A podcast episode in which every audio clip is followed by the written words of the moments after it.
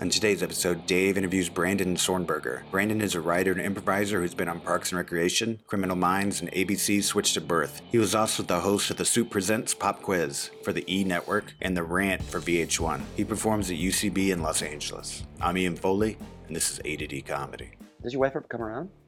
Uh, rarely. She used to in the beginning when I first started improvising. She would. I mean, I don't. I play mostly now at UCB, so she'll go, she'll go see most. Uh, she'll see a show. She gets up very early. So Uh huh. What's she do? she's a math teacher. Where? Uh, Mark Twain Middle School in Venice. So that's LAUSD. Mhm. Oh, she's LAUSD. Yeah. What's that like? Uh, better than where she used to teach in Chicago, uh, on the southwest side in the Austin district of Chicago. Chicago Public School. Yeah, and that was her first. Not her first. She taught Somerville briefly, but that was her first uh, big teaching experience, and that was very tough. So this is a little bit better. It's a middle school It is middle school, yeah. because you reach an age where you go. I mean, for me, I feel like middle school would be the way to go. High school would not be the way to go. Oh, I disagree. I, I feel. Oh, like really? it- she teaches at that age when I think there's no self awareness, and yet there's also a monstrous amount of hormones being dumped into your body. I think I don't understand what middle school is because we didn't have middle school. Uh, it's Except she, for us. She does like the, her kids are like 12, 13. Oh, Jesus. How was your 12, 13?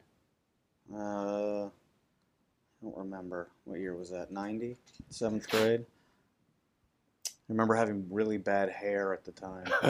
so uh, you know, I, had a, I used to have long bangs, Mm-hmm. and then I had shaved everything else.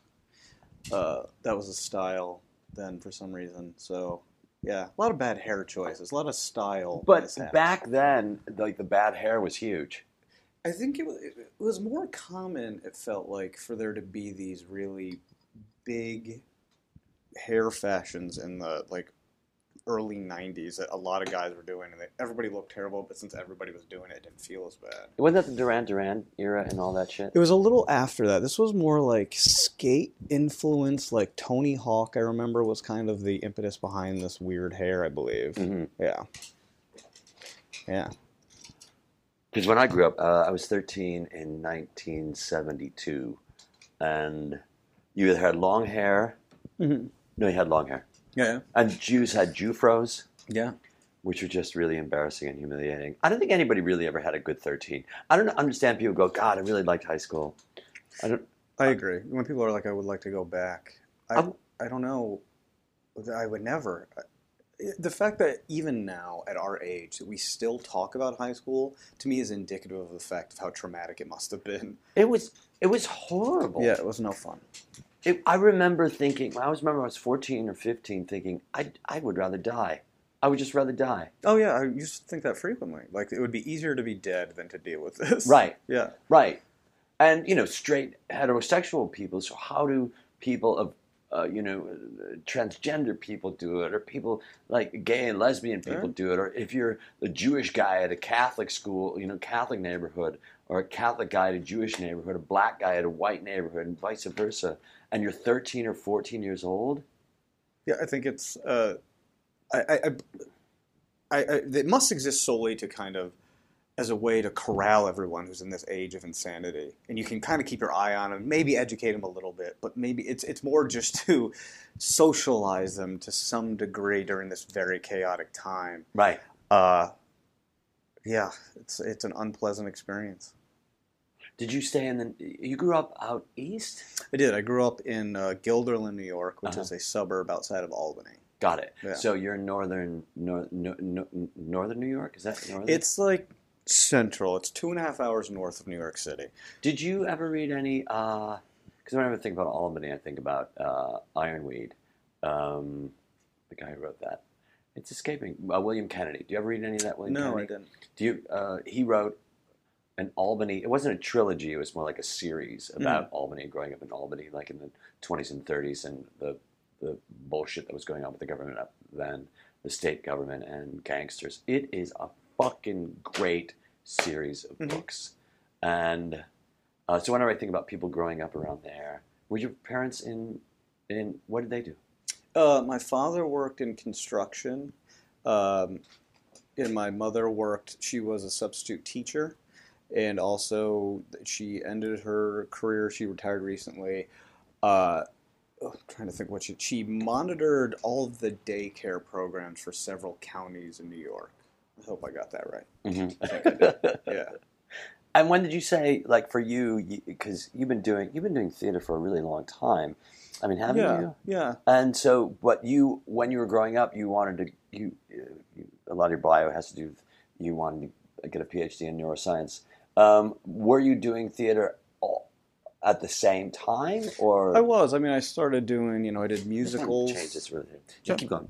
I did musicals in uh, in uh, high school. Mhm. Um, then I went to when I went to college. I was uh, going to uh, major in biology, be pre med. I ended up majoring in philosophy, but during that time I was also doing plays. I hated college when I first started. My first sanctuary there was kind of finding this theater community. Mhm. Uh, so I did, uh, you know, some. I don't even remember any of them. They're not popular plays uh, to to very few students. It wasn't a big theater school, uh, but at, you know, I really I fell in love with doing that. That's where I first started improvising. Was uh, I was cast in a play uh, called Pains of Youth, and the director had double cast it. We were going to do a version set in the 20s and a version set uh, in modern time. At that time, it was 97. Um, and then in order to determine what the essence we had to play in the t- uh, more of a 20s or in more modern, he had us improvise for two weeks. He didn't cast any of the roles until then. It was a really cool experience. So I feel like that's such a thing that you only would do in college. Like, who has that kind of freedom to do something? So, uh, uh, like that. So that was my first experience with improvisation. And yeah, I just really enjoyed it. It changed. That kind of shit changed my life. Where somebody said, "You,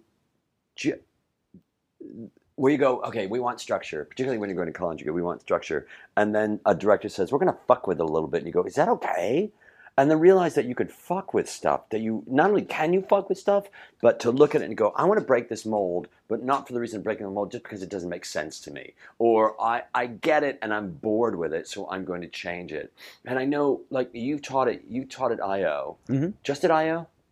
Uh, yes, yeah. Oh, no, I taught at Improv Asylum in uh, Boston, Boston. many, many Right. years ago. Yeah. So for me, I looked at all that. I've been talking to a bunch of people about this, about the idea of working for somebody else, teaching what it is that they're teaching, and realizing after a while, here you go, I don't, I, I don't buy a lot of what it is that I'm Yeah. that I'm teaching right now. I'm not buying it.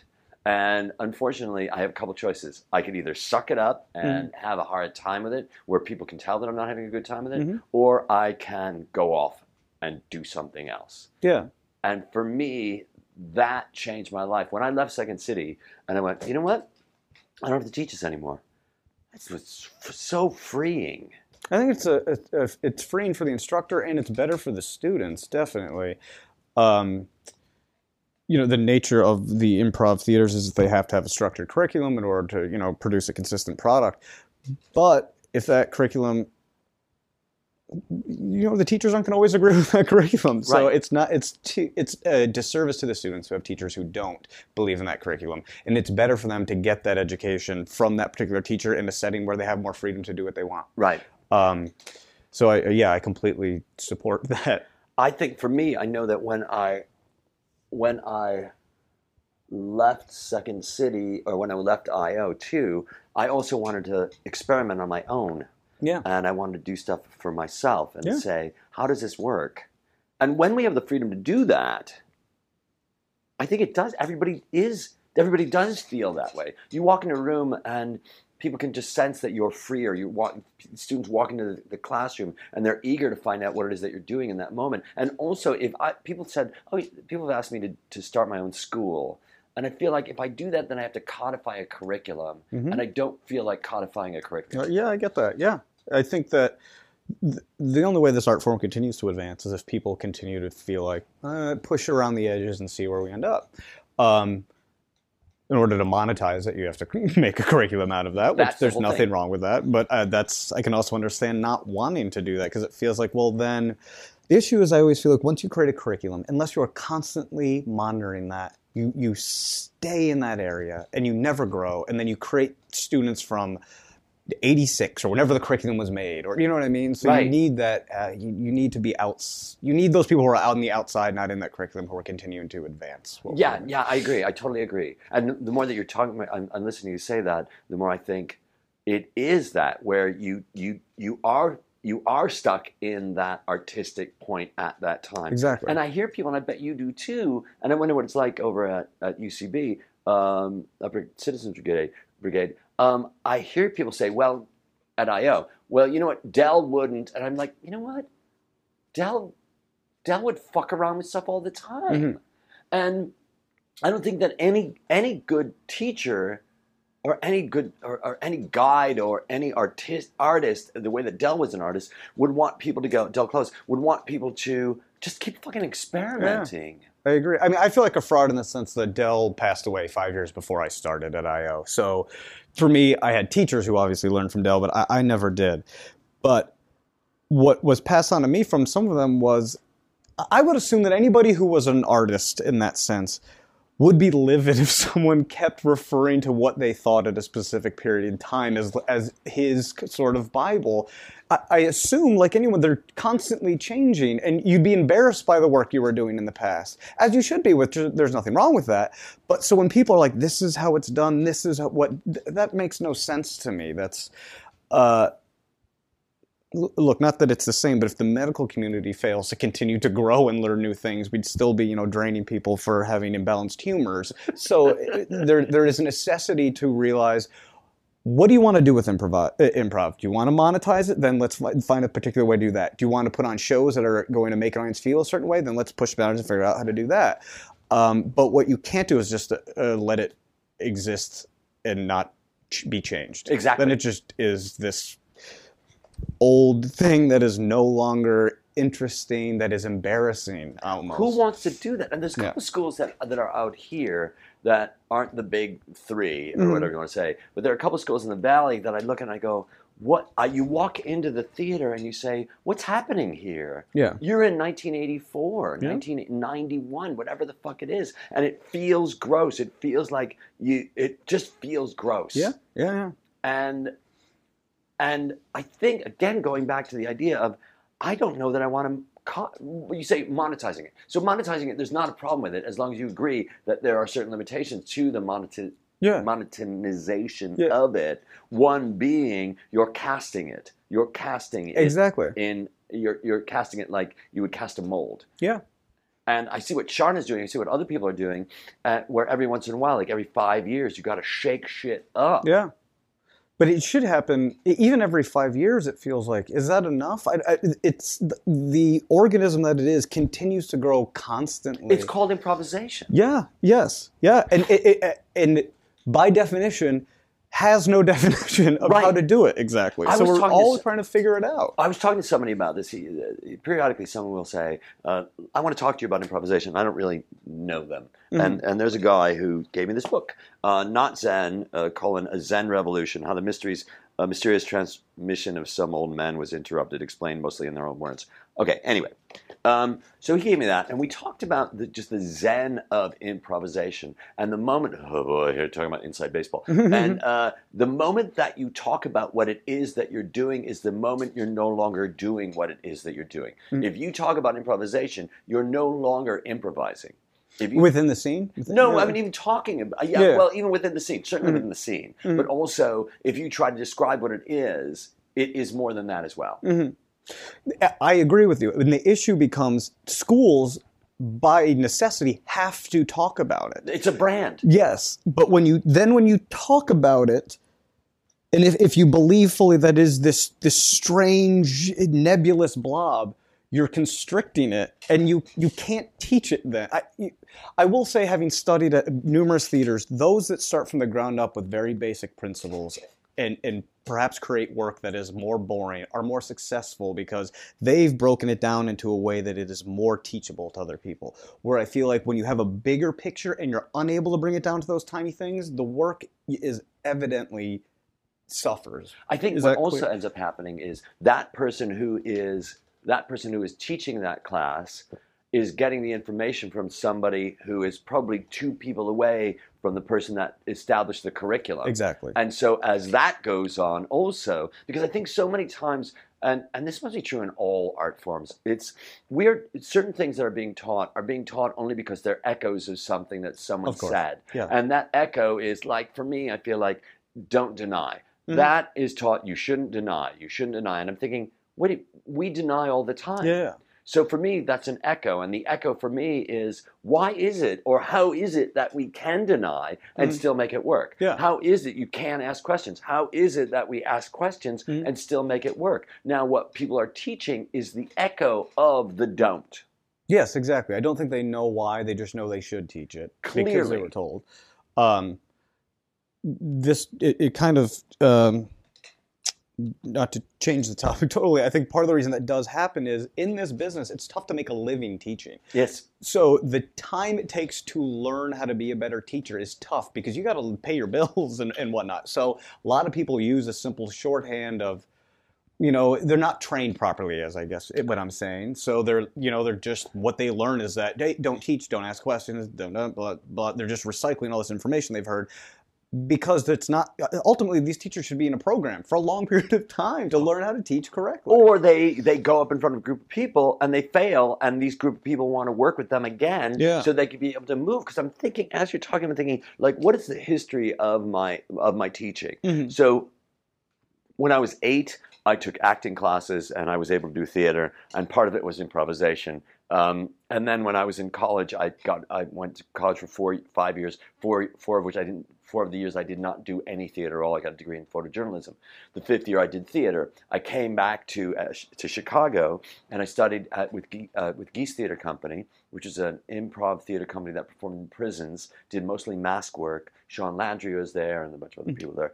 Um, and that was mask work and it was but it was also dealing with the political end and guerrilla theater and shit like that so i learned a little bit from them and then when i left that company um, i said i want to teach and i went to the jcc and i in, in hyde park and i said i want to teach an improv class to kids and they went great and i used viola spolin's improv for the classroom and i had my own curriculum and i figured shit out by myself and then i went to second city and i had teachers who were like hey fuck around with this fuck around with that because a lot of the stuff wasn't about the concept it was about the idea of um, second all the teachers that i had there a major thing whether they said it or not it was i am here to be the midwife to your voice Mhm. it's not I am telling you what to say or how to say it. So when you teach people to use their voice, you're teaching on a one-to-one basis and you're not teaching something that's so like get the who, the what, and the where out at the beginning of the Mhm. scene. That seems so like make me question it as opposed to what is it that you have to say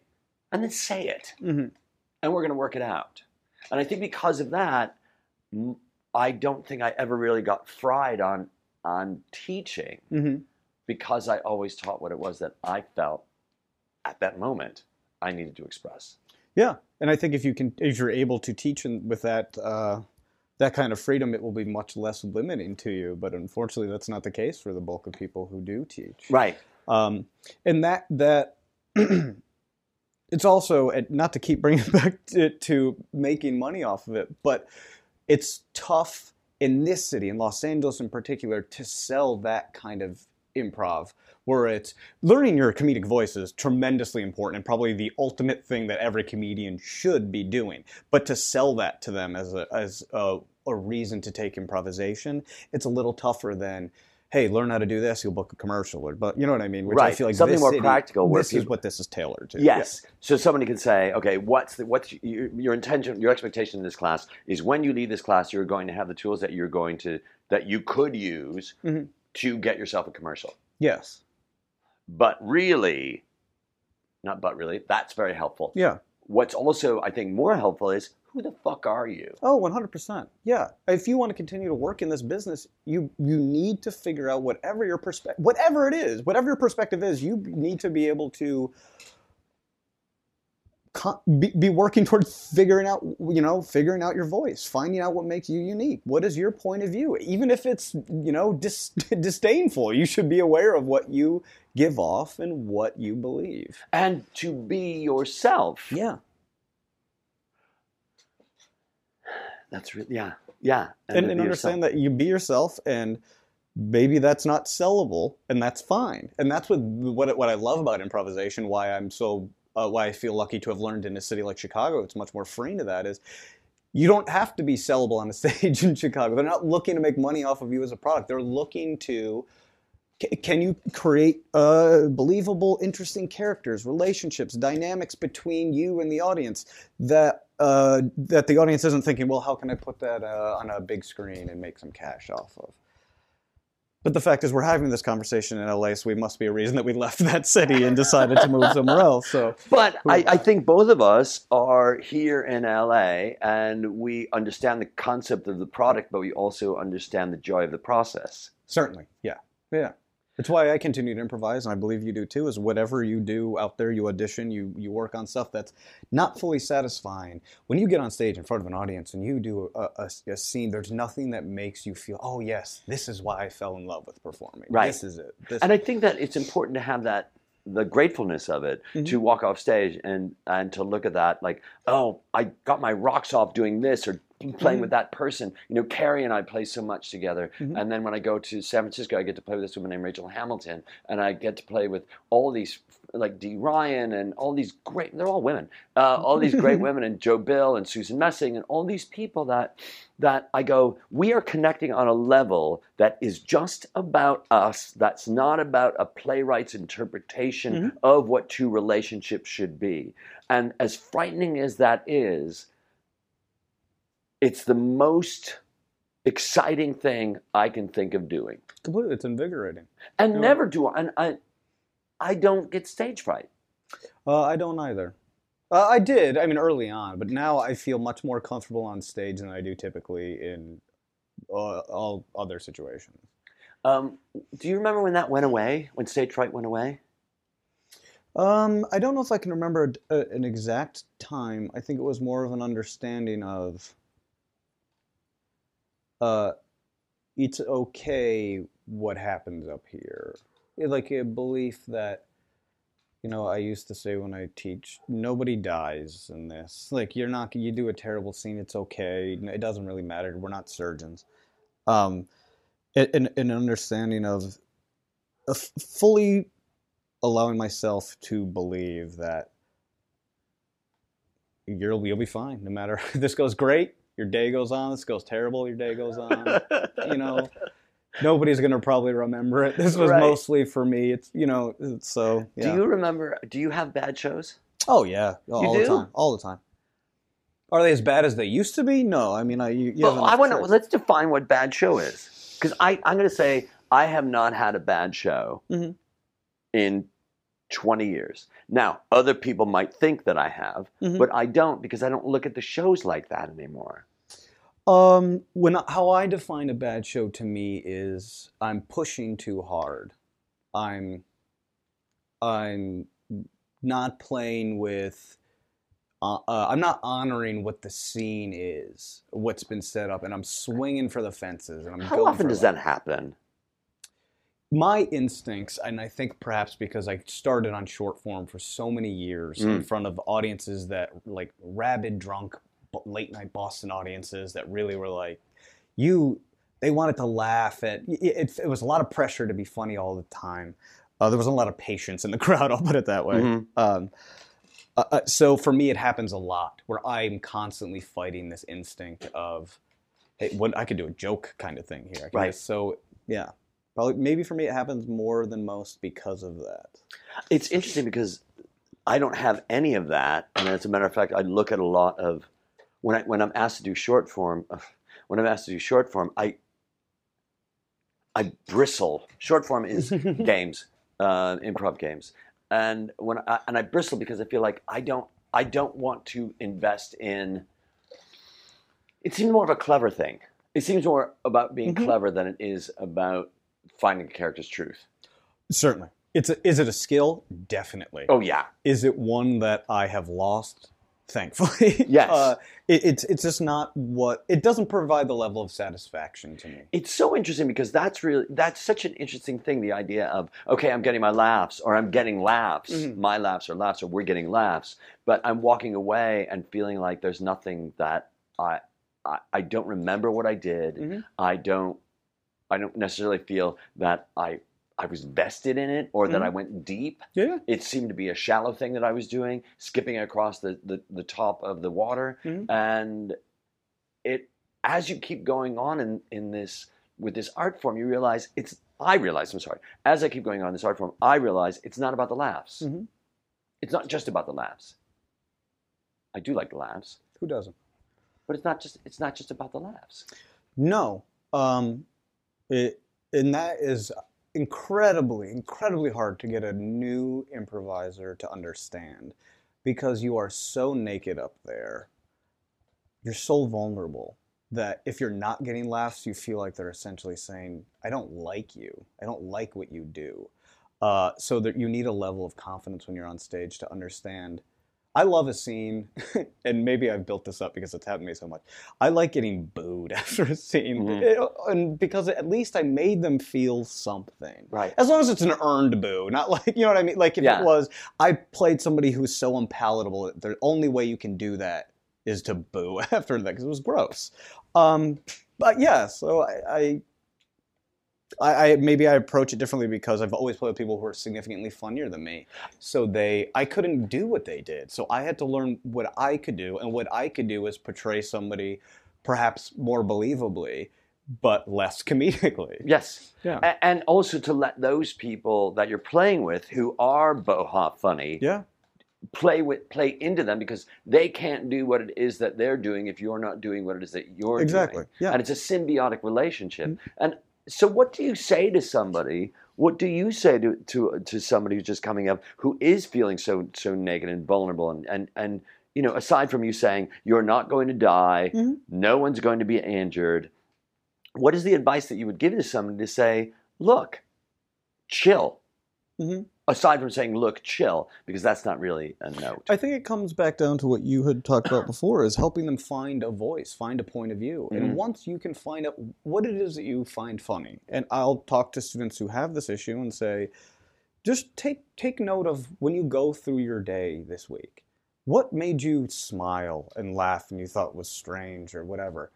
Um, and once you can get a better sense of what you find funny, when you're on stage, you're going to feel more comfortable saying what you find funny. You have to know what it is. I think in the beginning, you're like, I'm going to say it because I think that's what the audience might like, or that's what they'll like, and you're trying to please all these people. When instead, you should try to figure out what comes best out of you. And the sad truth is, it might not be funny, but at least it was honest. Right. So not everyone can be a comedian. That's then that's fine. I think that's tough for uh, teachers to tell students, obviously, and it's tough for a student to recognize. Like maybe I'm not.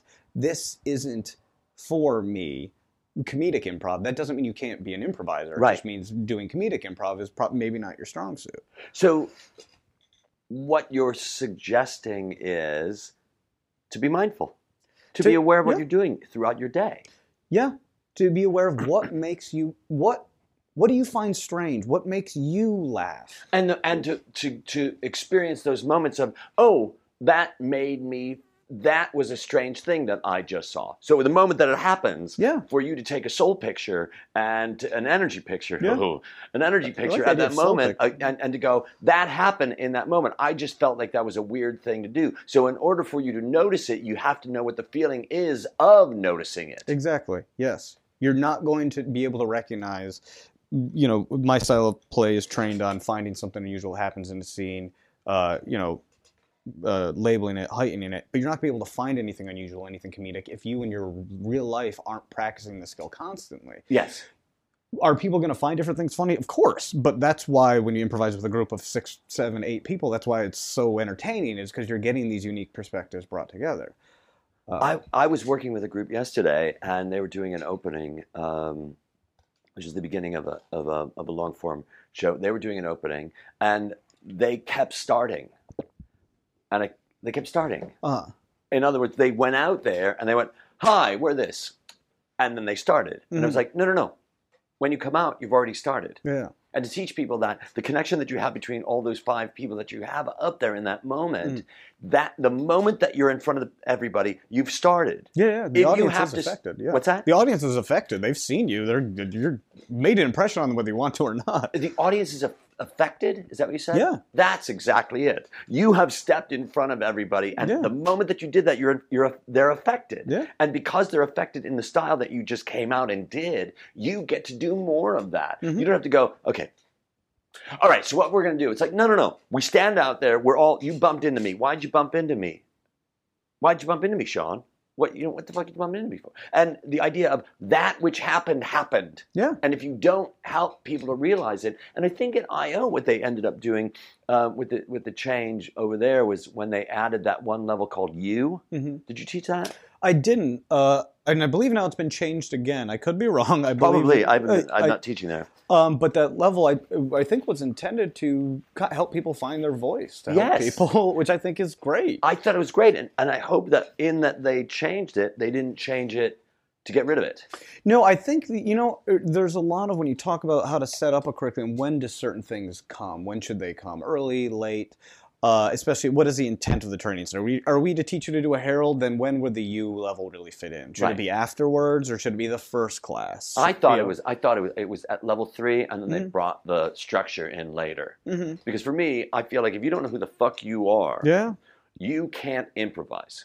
I don't think you can do anything in this business if you don't if you don't know who you are, what you project, you're not going to work at all. You're, it's going to be a difficult thing because you're then you're just guessing. You're constantly trying to please everybody. That is huge. The Yeah. idea of trying of constantly pleasing everybody. Yeah. And to know that this business is not about you constantly trying to please everybody. No. Who are the artists that this is an interesting question and I don't ever ask this because it's such a, an interview question. Um, who are the artists that you look at and go, I think that person was a fucker and yet I still am so impressed by their work. Do you understand my question? Uh, like uh, in in real life. Yes, in real Yeah. life, and yet you look at in you look at their work, and when I say their work, I mean Mm. it could be painting, or it could be music, or it could Yeah. be you know, it could be it could be theater, it could be whatever the fuck it was. Yeah.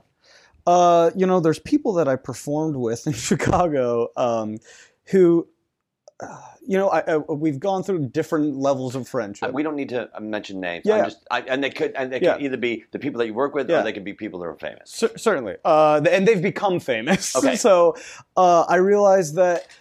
Well, I see them. Why they became famous? I think one of the reasons why is they were so aware of what they did, like what they gave off and what they did, and they didn't try to pretend to do something else. There was no apologizing for who they were. It was just this is what I do. This is what I, who I am, and I'm gonna go. And if you man, you need that confidence to to, to be. But weren't you it. inspired by them? Of course, I'm envied, jealous, uh, everything. Did you, but did you try what it was that they were doing, which Yeah. is unabashedly being themselves? yeah, but that's pretty. Yeah, yeah, But- of course. But Yeah. it's tough. But it, but it's. I think it's tough only if you look at them and went, "You're a douchebag," hmm and the audience loves you because you're so brash. Yeah, Uh, uh, but there are also people like um, Kevin Dorff or Brian Stack that Mhm. you look at. Or sorry, Brian Stack. Mhm. Brian Stack, Kevin Dorff's a different example. Yeah. But Brian Stack, who's one of the nicest human beings Yeah. on the planet, and who was just so. Uh, um, his voice was great, Mhm. and to look at the confidence that he had as Yeah. well, and whether he really had that confidence or he was faking the confidence, it doesn't matter. No, I think fake confidence looks the same as real confidence. Oh yeah, I don't think any, uh, you can tell the difference. What's amazing about Stack is Stack in real life is very different than he is on stage. And there's Mhm. certain performers who aren't who they are in real life on stage, and he's a master of being all these wonderful, quirky characters on stage. Yes. Um, yeah. Uh, to get, I felt like I was going to say something. I Um, I, I was talking about the people that you worked with that were douchebags. Yeah. You know, that you still looked at their work. Was that? Yeah, yeah. I mean, I think that's it's it's tough to to kind of come to grips with that only because you think it, you'll be rewarded for some sort of uh, this business doesn't necessarily reward you for being a friendly human being. That's not really, and, and nor should it. This is a billion dollar business. This isn't about, uh, you know, uh, it, it- certainly it's about relationships, but it's not just about. Um, just because you're a good guy, you're not going to get anything. So Right. it's kind of tough to see, like, yeah, these people might have been a little bit more cutthroat, but that was who they were always who they were, and they, as a result, became more successful. But it, isn't it also a recognition, their recognition of their branding? Yes, and it's a term that I loathe, but that is true. That is, Yeah. you can't deny that they get it. They get it. Whether or not they had people around them who were like, "This is what you give off. This is what you do. Let's hone what you do, and that's what will sell." Um, that, it, whatever it is that work and all of this as a if someone had told me seven years ago when i moved here this is the way i'd be talking about this i'd be like that's gross. That's i don't want to be involved in that part of the business. But there's a dishonesty i think when people come to this city from other cities where it's not about making money off of your art that you have to f- uh, confront the fact that this is what we chose to do. Uh-huh. and if you are if you hate that stuff this isn't going to work out for you if you hate being thought of as a brand and a product to be sold go do live theater and uh, embrace that and those people i really appreciate that wasn't the path i wanted to take and yet, aren't they also a brand as Of well? course, You yes. know, and, and I think the moment that you realize that, that for me, I understand what you're saying about that's gross and like that whole branding thing. Yeah. But one of the realizations that I came to was it was only a few years ago, um, four or five years ago, once I, I left Second City uh, as the artistic director there, that I realized um, I'm a brand. This is who I am. This is Mhm. what I do. And then I realized, wait a minute, I'm a businessman. Mhm. I'm a fucking businessman. exactly And I think that a lot of people who come out and this, what kind of businessman am I? I'm a small business. I'm a small businessman. Mhm. It's small business. You know, I look at somebody like Carell, and I look at him, and I feel he's a corporation. Yeah. he's a corporation because it's Steve and it's Charlie Hartsock, his right hand man, and it's all those people underneath him that, and then it's also the people that are in distribution, and then it's all the people that are also at the movie theaters, and it's all the people that work in parking who Mm. do that, and it's the people that work around that that have businesses around the, the theaters, and it's also the airplanes that will take it, and Netflix that will take it, and the people that man the phones for Time Warner, and the people at Netflix who are doing advertising for Netflix. Like you look at that motherfucker, and you look at all the things that he is a fucking corporation, yes. But he's also a human being hmm who has a voice, and he knows what his voice is. but very well you know very uh, specifically defined voice which i assume you learn over time. I mean a lot of that takes time to, to develop that and also having people outside say this is what you can we i think you can do let's see if we can hone you push you in that way at least in the beginning and then after you're famous then you get to do something like foxcatcher which is totally uh, you know uh, against what people would perceive as his And yet, it was a movie. I have yet to see it, Mhm. but it's what I know Steve as. Oh, like to look at that and go, I know that he is capable of that because everybody else was seeing, you know, Anchorman and all that kind of stuff. Yeah. And I remember going to see plays that he did at Wisdom Bridge in Chicago, or Mhm. Was Wisdom Bridge around when you were there? no Okay, so uh, theaters in Chicago, at, because Steve and I did uh, theater at, at, at the Organic Theater in Chicago. We did we did shows there together that were plays that were real fucking plays. Mhm. And so to look at that and to look at him at Foxcatcher right now and I go, that's the guy,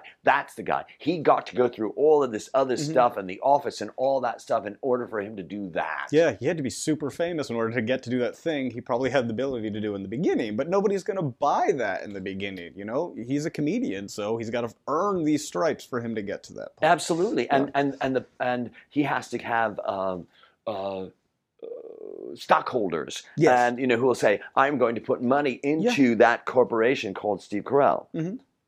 Exactly.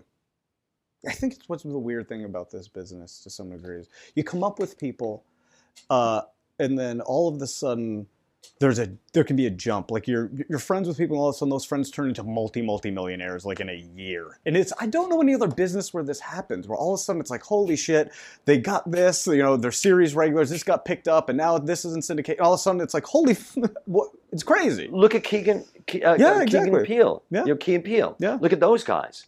Now, you've worked with them. Uh, I've improvised with uh, Jordan Peele a few times when we used to do Armando. Uh, Mhm. I don't think I've ever done anything with Keegan. Well, I I know Jordan from Boom Chicago. I Mhm. directed him in Boom Chicago, and I directed Keegan in Second City Detroit. Mhm. And you look at both those people back then. It's the same thing that people do with Carell and Jackie Hoffman. Is you look at both those people back then, and I remember thinking, and it was interesting because I worked with. I remember thinking, Jordan Peele is a rock star. Mm-hmm. He's a fucking rock star. Mm-hmm. And I remember thinking back then, Keegan is one of the best actors I've ever seen Mm-hmm. and to go, okay, and go. Mhm. and to watch them just go move through all these things and for them to start working together and you go well that totally makes sense Yes. right there and for them to know for to know that they again they're nice people keegan Yes, is one of the nicest people Very on the nice, yeah. planet and i really believe that I, that's not you know that's just not that's not hyperbole Mhm. i believe that he's one of the nicest people that i know and to look at him and to go that fucker got what he wanted and didn't sacrifice who it was that he is Mhm. and he's a very religious man. Yes, yeah. Uh, uh, you know, I think the, he still, I'm sure, had to do things that he wasn't necessarily thrilled to do. Remember, for a brief time, he hosted a show on Animal Planet, which probably wasn't, you know, his dream. But it's what this. You want to work in this business again? You got to keep being seen and keep. You know, that opportunity probably led for him to do something else. Absolutely. to- And I wonder what Wayne Brady, you know, him Mhm. being Wayne being a, a, a game show host Yeah. now. But that's where he is. Yeah. That's what he's doing. He's one of the most brilliant improvisers I know. yeah. A facile, quick mind. And that's why I feel like be the perfect skill set to have as a game show host. It is. I- I- I think- really is. I mean, you're you're dealing with the public on a lot of time. You know, people who aren't improvisers. Well, you look at Steve Harvey Yeah. uh, what's that show? uh, Ding. I want to say I want to say match game. I know that's not. No, it. the it? answer is Oh, oh, Family Feud. Family Feud. Yeah, yeah. Oh man, people yelling at their computer right now. Family Feud, and to go, he is still Steve Harvey. Yeah. In that, Mhm. did you see uh, the Kings of Comedy? I didn't. Oh man, it is so good. It is so fucking good. You know what it's about, right? I don't. It's a it's a documentary of uh, four African American or five African American uh, comedians doing their show, Mhm. and that's what it is. I saw it in uh, the RenCen in Detroit. Uh, uh, Kip Van and I were the only two white people in the audience, and these guys were just losing their fucking. The audience was it was packed, but Steve Harvey is hilarious. He's really really funny, and this is what he's you know this is what he's doing. But I would also think that he he feels like he's on his way. I think that the Do you guy. think there's anything wrong with it? I mean, Drew Carey hosts Price is Right. now. But isn't Drew Carey also going around doing? But they're both. They're all. They're all Yeah. doing. Except for what's his name, Pat Sajak. yeah. But at some point, I guess I, you know, I was on a track to host for a while, Mhm. uh, and I said I never wanted to do it. I oh, didn't- you were hosting a VH1 thing. Uh, I did. Uh, I had a pilot for the E Network um, that was uh, never picked up. That was going to be a companion piece to the Soup. I've done some stuff on VH1 and and G um, in Game Show Network and whatnot. And I, I thought I didn't want to do this. I don't want to be a host. It's not. It's not why I came here. I didn't want to to go down that path. I don't think there's anything wrong at some point of being like, hey man, I got a mortgage. I got to pay for stuff. Right. I got to live. You know, I don't have the capacity to live that kind of extremely barren artistic lifestyle that I think we kind of, t- to some degree, certain people um, think that's what you have to do to be an artist. But you know, it's tough to convince your wife that that's you don't want to live that way. I totally. And Yeah. I, my wife, when I was married, my wife was like, you know what? I I, I love what you're doing. Mhm. And she said it this way. She said, I I need for you to make more money. yeah. And she was not saying give up your dream. Mhm. She was saying, I want to go on vacation with you. Yeah. Yeah. I I want us to buy a new car. Mhm. And we're so caught up in money is self worth. I was so caught up at that time that I didn't hear what she was saying. Mhm. I just I, I heard her going, "You don't want my yeah, David. You got to give up your art." She Yeah. wasn't saying that. Yeah. What she was saying is, "I need for you." She was saying exactly what she was saying, which is, "I need for you to make more money." Yeah. And that starving artist bullshit, I've talked about it before. I'm so tired of it. Yeah. I'm tired of it. I'm tired of hearing people say, I'm a starving artist. Mhm. Because every time you say that, some producer is getting a boner going, I can make you I can I could use you for Yeah. me to make money. Yeah, very cheaply. Yeah, exactly. Um, it's it's uh, you know it's a, a fact if you want to continue to do this, and I don't know how anybody I know continues to work at this level. you got to find the time to audition and, and work, and yet you have to find the time to make money, and it, it's it's a weird path that we all have to cut out for ourselves for in you know hoping that we won't have to continue on this path forever. I don't love managing a bar, but I manage a bar, Yeah. and it's it enables me to do what I want to do. But I watched you because you uh, uh, you manage the bar at IO, Mhm. and this is what I and I I this is such a weird thing to say. I would never look at you and go, "That's the guy who's managing the bar," Mhm. because you don't give off the "I'm a bar manager" ishness of Mhm. it. Do you understand what I mean? I guess I don't know. Is there a archetype bar manager? I think there is. Like, how Uh, you doing? What's going on? Can I get you anything? Yeah, it's yeah. like Carlos, we need someone. Yeah, the, yeah, the, the gun's not working. I'm going to go downstairs and having that Chicago accent. Yeah, as of well, course. You know, uh, but I don't see you doing that. When I when I see you, I see you sitting on sitting um, uh, on a stool uh, parallel to Hollywood Boulevard, and I see you checking shit out. And when something needs to be done, you get up and you do it. And but I don't. I think that you have redefined for yourself Mhm. the job of the role of the archetype of the bar. yeah, I think I found a way to do it in a a way that I feel comfortable. It's tough not to to get off go go off on this, but it's weird to work at the place where your friends come to have a good time, and it's a very strange dynamic. So I don't always know how to behave in that because they came for their night to enjoy themselves, and I'm there almost every night. So for me. Uh, I understand why people say don't work where you, you play because it's really taken away some of the joy for me. Sure, Yeah. sure, sure, and I and I sense that, and Mhm. even the bar, the people that are working the bar, Yeah. you know, that's they're those guys are, you know, John. They they're guys that I don't know if John still performs there. Does Mm-hmm. Yeah, he does. perform? Yeah, yeah. Crawley still performs there. Yeah. So in a lot of people's minds, they are, oh, he's the bartender. Yeah. It's like exactly. no, no, no, no, no. He's the actor who bartends. Yeah. It seems like the best thing to work at the place that you also improvise at. But you know, someone told me when I was going to take this job again, I did in Chicago. How long? How long have you been had this job? Uh, I, the one in Chicago I had from 05 to 07. This one I I took in for I've had for about three years. Okay. Yeah. Uh, and they're like, don't take it. They'll only see you as the bar manager. It's like, oh no, no, no. In Chicago, I had to do both. It was great, but here, it's I think a lot of people. I'm frequently asked, so do you ever get to do what they do on stage? It's like, uh, yeah, yeah. You know, sometimes they do let me up there. It's really kind of them. Uh, but I But get it. go- Why would they think anything else? They come out from the street. I'm the guy who's recommending a beer to them. They don't. They don't know. You know. Well, but at UCB, you get to be That's why I love it, and it's one of the. I know what I'm not. I don't do anything there. When the toilet's clogged, nobody comes to get me. right. I get to just play, and I'm only a player, and I Right. really, I relish that. It's so lovely to just be seen as that. Okay, I'm going to ask you a question. Yeah. How is it possible that, and I've never asked anybody this question, Mm. how is it possible that when I go to whatever that French restaurant is down the street from UCB on La Poubelle. La Poubelle, that I, I park west of the, that block Mhm. and I walk down and there's a line of people Yeah. lined up to go into the to UCB. Mhm. How is it that I don't know one of those people? I've been out here Uh, 20 years. I'd say they're all, you know, they're 18 years younger than I am. so I think it's it's a very as a much younger crowd.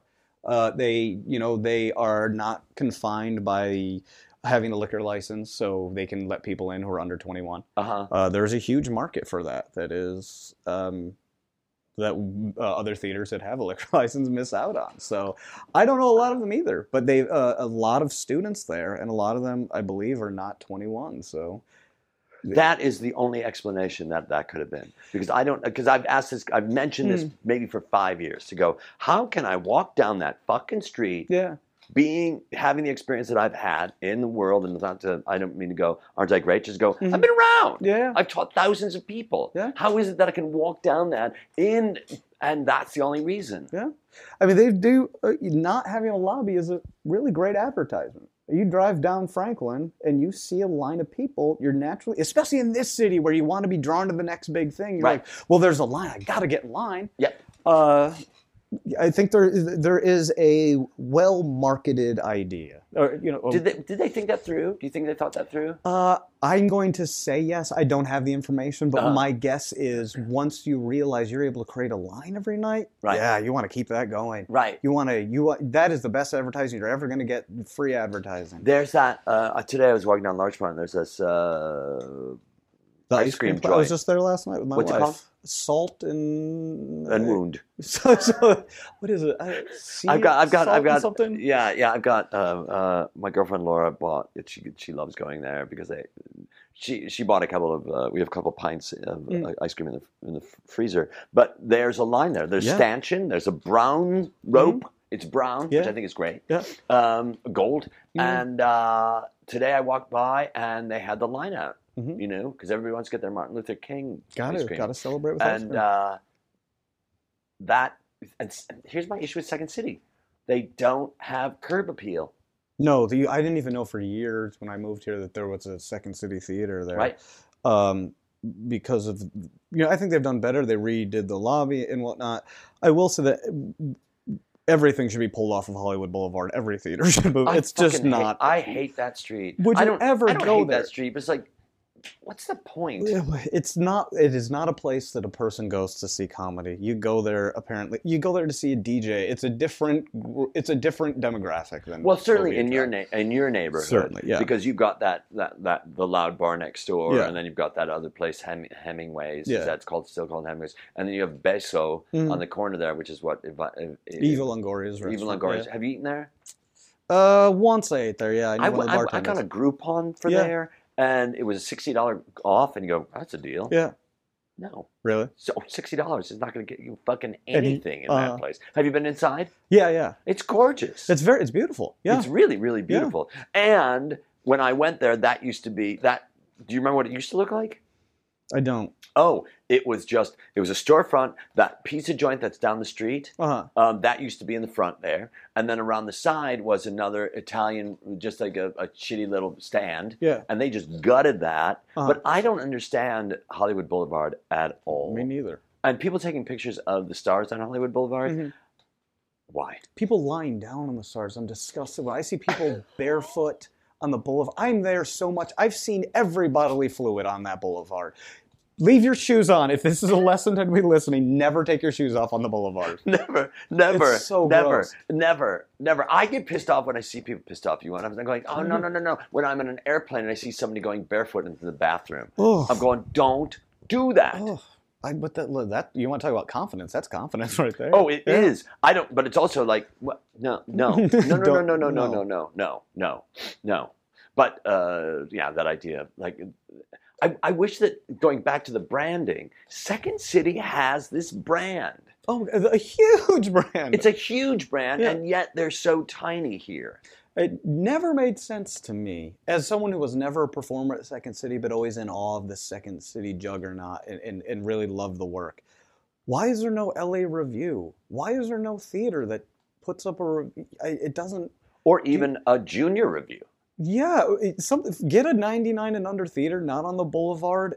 You know, pay a cast 50 a show, or have them do. Uh, it, it- I don't get it. I see performers come out from Second City who are are just tremendous comedians, and there's no home for them. No, And, and I, and again, I'm an outsider. I don't know, but it, it, that's how it feels to be in the community. God, that's so interesting that there's no home for them, Yeah. and how important it is for you to have an artistic home, a Yeah. place to hang out. And that's the thing about you Yeah. being the, you know, being the bar manager at IO. Like that is a place to hang out. Yeah. it's a sense of community, and I think that.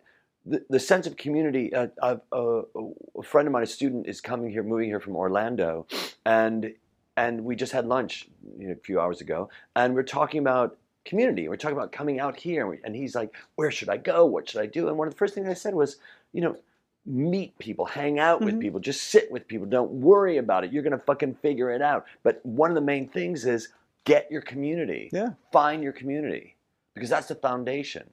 Because you're going to be with your community nine times, um, nine times more than you're going to be. You're going to be with the community nine times more than you're going to be working. Yeah, exactly. They're your people to uh, to learn from, to commiserate with, to get support supported by. Yeah. And if you get a nine to five job, anybody that has a nine to five job, that's their community. Yeah, exactly. But we don't have that nine to five job. No. And, and when you you said, oh, I think you mentioned like what a weird thing it is that we audition, Mhm. you know, and the struggle of what that is. But it's not really weird. It's just what we do. Yes, it, it, it- it's weird in the sense that uh, if you crave structure, you're not going to get it. Yes. you know, you're going to have extremely busy days and then empty days of self doubt. Boy, oh boy. And one of the things, yes, the idea of structure, but you have to create your own structure. Yes, and some people are great at that. and others are terrible. and Right. it- like uh, I remember when I was going to go to college, the uh, guidance counselor like had brought my mother and me in, and I wanted to go to uh, I wanted to go to Vassar, and she's like, I think he's got to go somewhere where it has more structure. I don't think he has the ability to create structure. So uh, it's something that I, I struggle with now. Is like you you do have to be disciplined. This is a town where you can you want to party every night. You find people you can party with every night Right. uh, that's not how it's not going to work out if that's the way you go. So you have to the, the level of discipline required is is you need a lot of discipline. And I think what and that's really really true. And what for me, I made that discovery on my own of going, I've got to work. Yeah. I wake up every morning and I think, um, I'm going to get work today. Mhm. That's what I think. I don't think I've got to find work. It's I'm going to get work today. Uh-huh. and I end up getting work that day, or I end up making work. Make. I end up making work. Mhm. Have you heard the term "make" for going duty? yeah, I guess. Yeah, I mean, not not very common. It's a Chicago thing. Is it? Yeah, Uh huh. because my girlfriend was saying, you know, she's from around here. It's like make. huh. Uh I'm like, yeah, make is a, a euphemism for going poop. And she's, Like, so I'm gonna go make, or like I'm gonna I'm go go- make poop. No, you don't want to say I can go make poop. You're Oh. gonna go. I'm gonna go make. No, no, no. I've never heard it in that that way. Yeah, I, I, I will say to my wife, I'm gonna go make poop, just because I think it's a weird comment. Like it's Yeah. a weird visual. um, uh, yeah, no, for me, it's like you got to go make. Mm-hmm. Um, that does sound a little classier. you got to go make poop. Mm-hmm. Well, yeah, I think there's some comedic value in that. Maybe not. Uh, And you know, at my base, I'm a six-year-old boy. I so- think I can't tell you how many times we've had conversations here about make and poop and all that stuff, and uh, uh, and I, I can have a whole show about make, Yeah. and I think that we should do a whole show. I think where you should. Everybody's got a make story. Yeah. Everybody has a fucking make story. Oh yeah. Tim Kazurinsky has the greatest make story. I can't tell it, but it is a great make Yeah. story. And Uh, uh, you should do best of uh, just uh, yeah. I think that's a great yeah, idea. yeah, yeah, yeah. Yeah. Submit your make story, Yeah. and we will make something out of There it. There you go. Uh, I have I've had this argument with not argument. uh, Maybe I've just had the argument. I don't think my friend has had the argument where it's milk, milk, lemonade. Round the corner, fudge is made. Yeah, have yeah. you heard that? Mhm. He says milk, milk, lemonade. Turn the corner, fudge is made, which I think is totally wrong. Yeah, I mean that implies that there's somebody who's like like driving from your nipples downward. Do you know what I'm saying? Like I for me, what gets me is okay. For me, milk, milk, uh, milk, milk, lemonade. Round the corner, fudge is made. Is just saying where fudge is made. yeah, yeah. for him to say milk, milk, lemonade, turn the corner, fudge is made, implies in order for for for fudge to be made, Yeah. you must one of the steps is turn the corner. Uh, I took that as milk, milk, lemonade. Turn the corner. If if you so dare to turn that corner, I will shit on you. Is what I took. Is what is how turn I the take it. Right. Yeah, Right. yeah. Turn the corner, fudge is made. Yeah, that's it. I'm going to tell you right now. Yeah, yeah, so- you turn the corner, fudge is made. Keep going Right? straight. Don't. Yeah, Just don't. yeah. It's a warning. It's a strong warning, really. So warning. Milk, milk, lemonade, turn the corner, fudge is made. No, but I think that that that for me, I can have. Um, I can have a show of, of poop and a show of vomit stories. Yeah, yeah. I uh, I I have those stories. Yeah, I- it's you know every, I guess everybody does, right? Everybody does, and if you don't, I think you're lying. You gotta be, or you're not living your you're living your life too well. I'll tell you that. I don't know. I, there could be people that are going, never happened to me, but I think that if you really, really listen, if you really, really go in your head where you go, okay, there have been close calls. Yeah. Oh yeah, I've, I think a great question to, uh, among a new group of people is: one, Have you ever pooped your pants as an adult? Yes. And oh yeah, big time. Yes. But yeah. yes, yes, yes. and if you're not, yes. again, I encourage you to party harder at least once. exactly, Yeah. exactly, or to know, because I think a major part of this is to go, because I think that, that for me, I always think I can get through this crisis. Exactly. I am always going to get through this crisis. Mhm. Last year, something happened. Mhm. I did not get through the crisis. No, didn't make it. No, I did not. I Oh. made it, which is the problem. Yeah, Didn't was. make it. Yeah, yeah. I made it. Uh. so that was it. Uh-huh. And it was like, oh no, no. Uh huh. And luckily, I was walking. I was outside, and it just it all happened. Uh huh. Just out It of was nowhere. No warning. Um, looking back on it, I had I I was creating I was creating the perfect recipe for that to have happened. Uh huh. Throughout the entire day, Yeah, yeah. I was I was I was ingesting all the ingredients Yeah, for that to yeah. have happened. Yeah, yeah. And then it was late at night. It was ten thirty, and Uh-huh. I was walking home in Chicago. I was taking this long three uh, three mile walk back to my house Uh-huh. in Chicago, and it was like my stomach just went. "Arr, arr, arr." Oh, no. Oh yeah, yeah, yeah, yeah, Uh. yeah. What did you do? Uh, I found a tree, Uh huh. and Oh, I okay. just I just shit behind the tree. okay, so that's a And then I was thinking, in the morning, someone is going to be very, very, very, very, very, very, very, very uh, aggravated that this is over here. And I get home, uh huh. I lock the door to my mom's house. This massive thunderstorm. Hey, he took care of it for you. Yeah. Yeah, that was nice. Huh? It was really nice. Uh, you you found a tree though. You dealt with it in a you know you didn't you didn't shit yourself. No, I did Yeah. not shit myself, but even a tree. You know, Mhm. it wasn't like I was in an airplane, God forbid. Yeah. I was in an airplane, it was like, oh boy, oh, Yeah. what do you, you got to get out that, come on, knock, knock, Yeah. knock, knock, knock, you got to get out of there, put your, your knock, knock, knock, knock. Yeah. It, no, no, no. Oh, it's one of the things I love, and I know this this is no uh, great insight, but there's something really satisfying for me to know that we're all just gross organic beings that are you, e- when I sit across from if I'm with someone who I believe has a lot of power in this business or someone who's treating me disrespect I, I just think in my mind oh there's times when you uh, accidentally fart and a little poop comes out. Like you're just a gross thing and that's what it humanizes everybody and I love it I totally agree. all we're trying to do is pretend that we're not these things. We dress nice, we shower. I think everybody should go to a party once a month, unshowered for three days, and just show up and be like, this is who I really am. I am this. Do you want to hang out with this? Because this is all I am. Everything else is artifice. So And but as you get older, oh, because of my uncle, we're talking Yeah. about my uncle. As you get older, my uncle, you know, he stopped caring. Yeah. and he was started wearing shoes, both the same, you know, right shoe, and he started wearing that, and he didn't zip up his pants, and Uh-huh. you know, and, and as you get older, I think you go, it doesn't matter, the universe will take care of me. Yeah. But wow, I mean, there's a social obligation, probably. clearly, Yeah, I mean, we gotta brush our teeth and be nice. Like, you know, you, no one wants to be around somebody who's unpleasantly, their hygiene is unpleasant. But, I don't know that people know that their hygiene is unpleasant. really? I because this year, last year, I went to two places. One place where almost everyone in the class hmm had bo. Really? and another place where everyone had not flossed. Was it like socially acceptable? I don't know. All that I know is like what is happening right Uh-huh. now.